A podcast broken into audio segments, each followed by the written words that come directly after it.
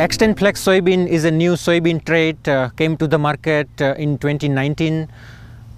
So what do you mean by XtendFlex soybean? So XtendFlex soybean is resistant to three different um, herbicides that includes glyphosate, glufosinate uh, and dicamba, means active ingredient in uh, Roundup, Liberty and XtendiMax type of herbicides. Uh, the main idea of this uh, new trait is uh, it will provide more opportunity to growers to use some additional post-emergence herbicide with alternate mode of action to control glyphosate resistant weeds. Uh, so for example, we have at least six weeds in Nebraska are resistant to glyphosate including water hemp and palmer amaranth and mare's tail, uh, kochia, giant ragweed, common ragweed. So um, you will not able to control them by applying glyphosate. So if you have XtendFlex soybean, that will give you an opportunity to apply dicamba based herbicides post emergence or you can also use uh, glufosinate based herbicides such as Liberty or Interline post emergence in XtendFlex soybean.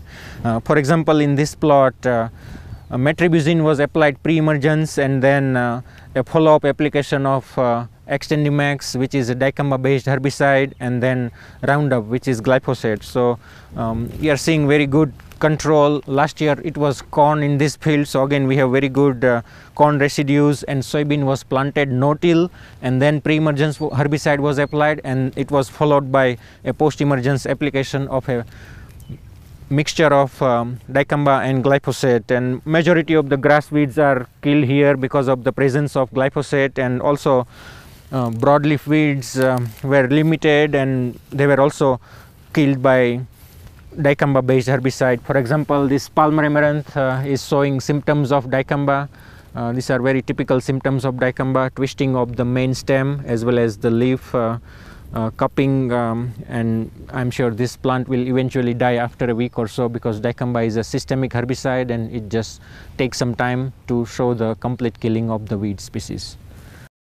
For example, in this plot, metribuzin was applied pre-emergence uh, within couple days after planting soybean and then post-emergence application of uh, glyphosate uh, mixed with uh, glufosinate. Uh, so that's again a good combination. Uh, these are typical symptoms of